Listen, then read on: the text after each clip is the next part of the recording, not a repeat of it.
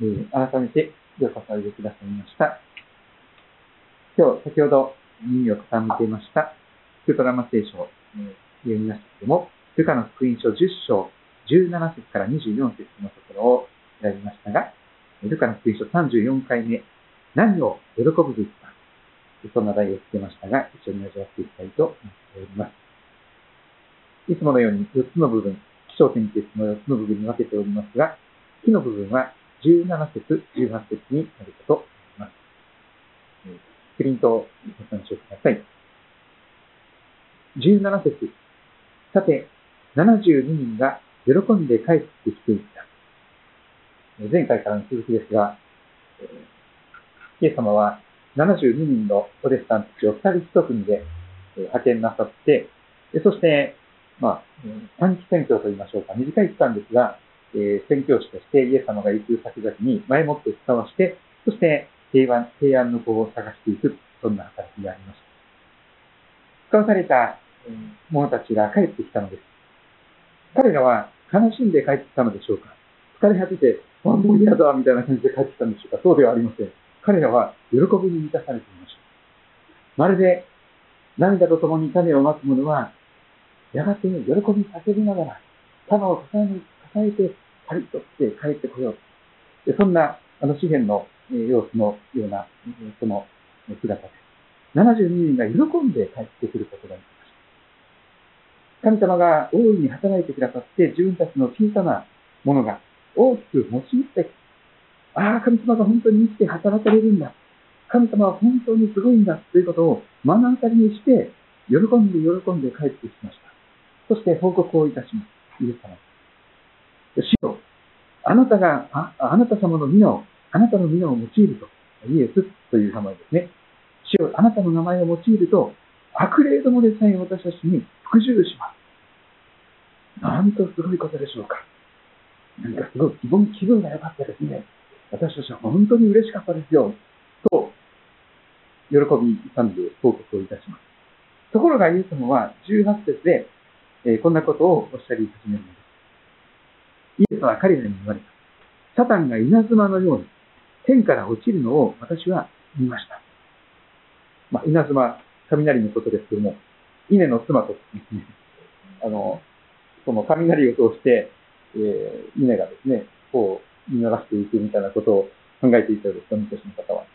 えー、でもとにかく上から雷のようにサタンがドガーンと天から落ちてきて、えー、下に落ちた。その姿をイエス様は見たとしゃいます。非常に霊的な様子ですけれども、あの人を惑わす蛇とか、また狡猾の嘘つきの父と言われるサタン、悪魔が稲妻のように天から落とされた、叩き落とされた。かつては天使の長として、神様を褒めたたえる聖歌隊のリーダーとして豊かに用いられていたけれども、自分を神様のように荒めさせようとして、自分を賛美させようとして、サタンは自らを神の座に、えー、置こうとした天使になってしまいまして、え、天から落とされたと言われます。そのようなことをイエス様はおっしゃるのです。そして、章の部分に入っていきます。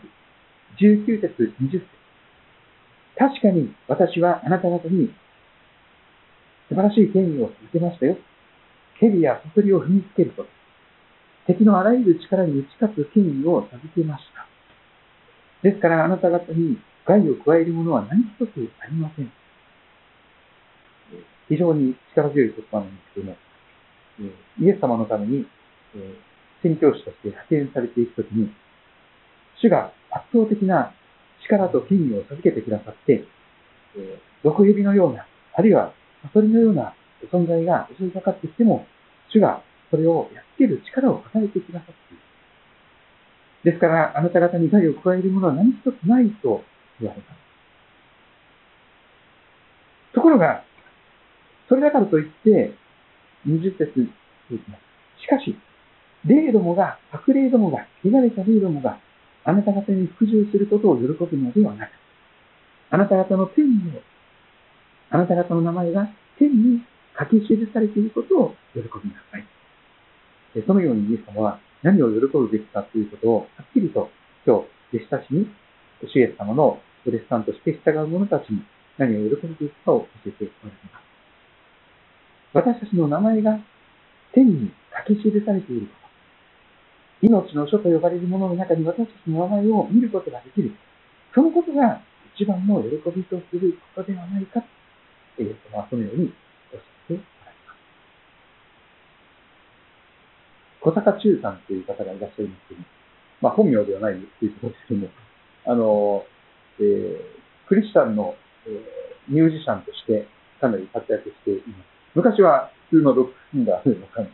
じで、日本の一世風靡したですね、えー、方ですけども、えー、ある時にですね、イエス様を信じるようになりまして、そしてクリスチャンになって、そしてギターを片手に、それから岩渕誠さんという方とデュオを組みましてですね、全国各地コンサートをして、出会いのコンサートっていうような形で、あるいはジェリコジャパンとか、私見たことがありますが、えー、アデヤキコロシアムとかにクリスチャンがわーっと集まって、大賛美をされたり、またいろんなことがありましたけども、とにかく、あの、草分け的な、当時ですね、ギターなんていうのは悪魔の楽器だとも言われてる世界ですよね、日本の教会では。えー、コークギターでさえそうなんですから、エレキギターなんか言ったらまさしく悪魔の楽器みたいなあそこにありますけど。も うそういう中で、あの、本当に、こう、神様に、本当に生きた神様のイエス様に出会った喜び、その喜びをぜひお伝えしたいということで、全国各地を回っていただいた姿です。今日、最近あの YouTube でですね、そのインタビューの形式の話を聞くことができましたけれども、ある教会にもですね、客寄せサンドのような形で、呼ばれたっていうんですよね。なんかこうギターでジャカジャカやってですね、人がたくさん集まってきて、そこでこう、たくさんの人を言動するみたいな ことで、まあそれで利用されたような感じです。でもあまり、あの、その教会がですね、なんか、ちょっとひどいことを言われたみたいなことも言われたしましたが、あの、もうちょっと小坂さんが、あの、えー、一般のセキュラーな、世俗的なそのところで活躍されてたら、もっと人の人がなんじゃないかな、みたいなことを言われてですね、ちょっとショックです。自分は活躍したんだな、と。そういう中でですね、でも一生懸命、こう、日本にリバイバルが起こるようにと願って、いろんな活躍されたんですけども、なかなかその、その集会をした時にはすごく盛り上がって、そして非常に燃やされたクリスチャンが教会に知らされていく。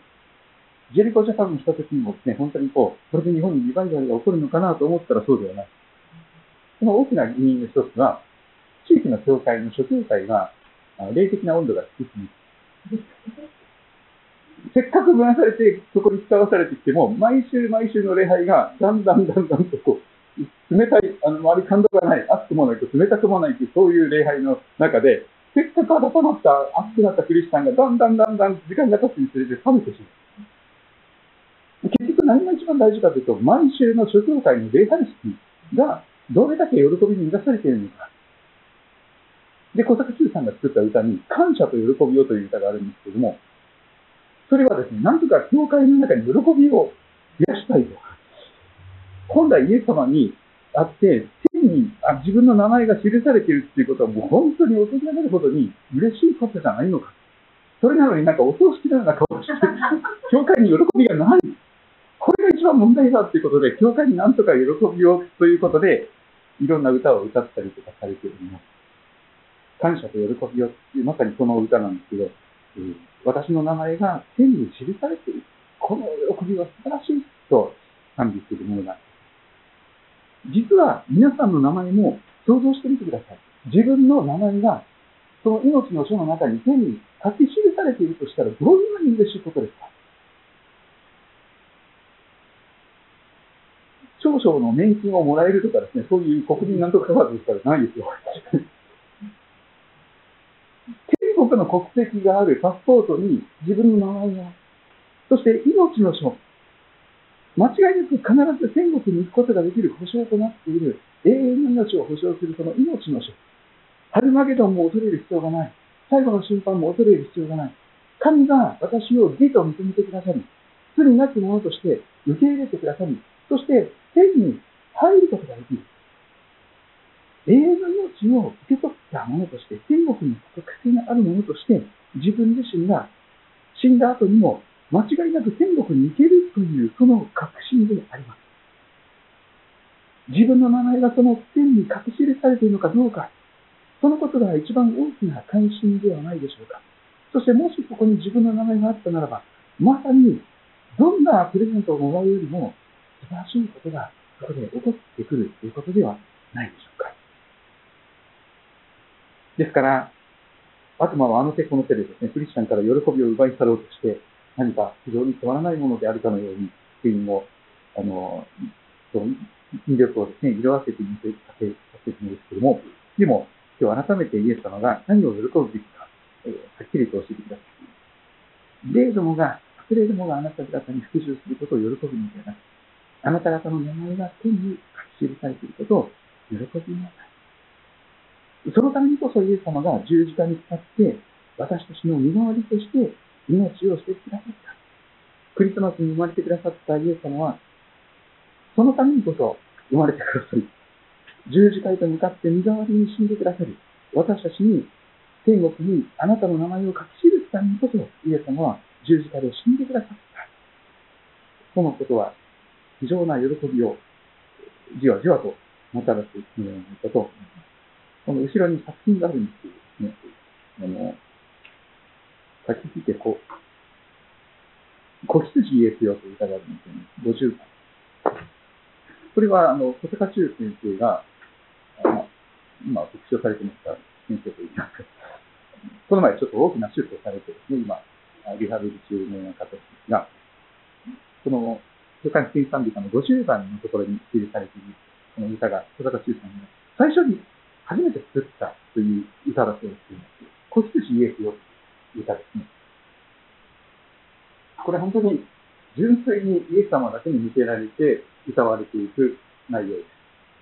賛美っていろんな方向性がありますから、人に向かって聞かせるみたいなところもありますけども、この歌は全然違います。まっすぐに天に見上げて、イエス様に向かって、えー、その、語りかけていく、歌い、歌っていく、そういう内容になっていますが、これこそですね、あの、十字架によって、え、そこまで私の身代わりとして、私の身代わりとして死んでくださるほどに死んでくださった、え、そして蘇って生きられる、その十字架の愛でに許されて、天国に神様のところに、私の名前が記されている、そこの喜びにもつながっていきますが、少しだけこれをいただきます。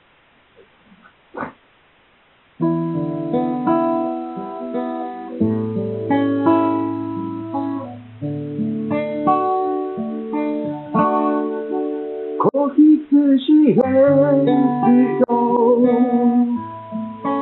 愛する君よ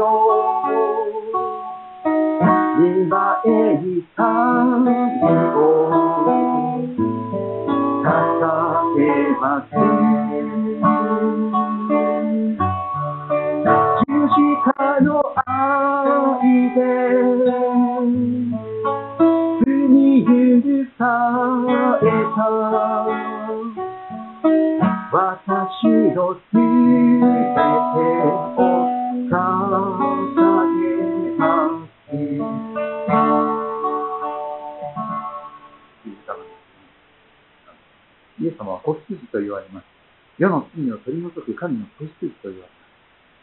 ま。さに、杉越の子羊として、えー、ほふられて殺されて血を流されることを通して、完全な生贄として、ご自身も、注いでくださった方ですが、え、その方に、その方のいないに賛美を捧げます。なぜかというと、その十字架の愛で罪許された、え、私。私が何か良いことをしたわけではない。え、ふさわしい人間であったわけでもない。本当にどうしようもない罪深いものを、それでも神の敵を十字架の愛で許して、許されたものとして、今は天国に天国的なあるものとして、私の名前が天に書き記されている喜びの中に生かされている、愛されている、受け入れられている、そして、こんなに祝福されていいんだろうかというほどに、えー、お金では買えないものをですね、たくさんたくさん神様が備えてくださっている。ですから、主が私たちのために命を捨てていた様で、私の全ても神様にしますという、そんな内容になっていますが、それが、こう、本来の喜びかなと思ったりもします。この今日の説の箇所に戻りますが、天の部分、21節から、イエス様は、まるで天に帰られたように、父なる神様と親しいお話を始めていただきます。祈りは神様との対話ですけども、21、ちょうどその時イエス様は、精霊によって喜びに溢れて、イエス様も本当に喜びに溢れて、思わず祈り始められた。天地の主である父よ、あなたを褒めたたえます。あなたはこれらのことを知恵ある者や賢い者には隠して、幼子たちに表してくださいます。そうです、父よ。これは御心にかなったことでした。すべてのことが私の父から私に渡されています。子が誰誰であるかは、死の他は誰も知りません。また父が誰であるかは、子と子が父を表そうと心に刻めた者のことは誰も知りません。神様は不思議な形で、知恵ある者や賢い者には隠して、幼子のような者たちに、素晴らしい、この、あなた、神様ご自身を提示してくださっている。そして、その愛を明らかにしてくださっている。そのことが、喜びとともにあって、そんなふうに、ひとしきり見られた後で、結論の部分が出て23節。それからイエスは、弟子たちの方を振り向いて、彼らだけに来ました。おそらく12人の弟子たちだけに、こっそりと直接書かれたことと思いますが、特別なことを、すごいことを語っています。実はね、あなた方が見ているもの、それを見るのは本当に幸いなんだよ。あなた方に言いますが、多くの預言者や王たち、契約聖書に出てくる多くの預言者や王たちは、あなた方が見ているものを見たいと切に願ったのに、見られなかったんですね。聞きたい、聞きたいと願ったのに、そのような御言葉を聞くことはできませんでしたよ。今、まさまさ私、こう新旧約聖書を66巻が揃ってますから、過去のどんな時代よりも、どんな時代の遺伝者よりも、えー、多くをまた見ることができる時代になっております。しかも自分の国の言葉で聖書が翻訳されていますよね。わざわざギリシャ語とかヒブル語とか難しい英語だとかそういうものを学ばなくてもですね、自分の生まれ育った国の言葉で聖書が見える。これも本当に祝福ですけれども、でも、これはですね、本当に読まなければ何の意味もない本でありまして、えー、祈りながら読むときに、えー、本当にこう、最初はセルメーターのようにちょっと硬いんですけど、ちょっと私の読む本じゃないかな、カタカナばっかり見てみたいな本なんですけど、でも、我慢して少しずつゆっくりと、えー、長期戦ですね、少しずつ噛んで数々しているとですね、えー、じわじわと神様の愛が滲み出てきます。そして本当に私のようなものは、信じたいものが、それでも、それを全てご存知の神様が、それでも私を愛し、受け入れ、許し、祝福しようとしてくださり、なんということか。まさに驚くばかりのように、アメージンググレースが自分のものとして、その喜びがひしひしと訪れてくるかと思いますが、ぜひですね、えー特に、旧約聖書の中のいろんな預言者や王様たちが切に切に見たい、聞きたいと願っていることが全部私に、それを今聞けたり、見たりできる時代になっております、イエス様がその救いを賛成してくださいましたので、イエス様を信じ受け入れるときに、天に名が記される、そのこともはっきりと聖書が約束しておりますので、ますますその喜びに満たされて、それぞれの歩みを続けていけたらと思っています。また皆さんの方で、えー、何か質問がありましたり、また、えー、感想とかですね、何かありましたら、えー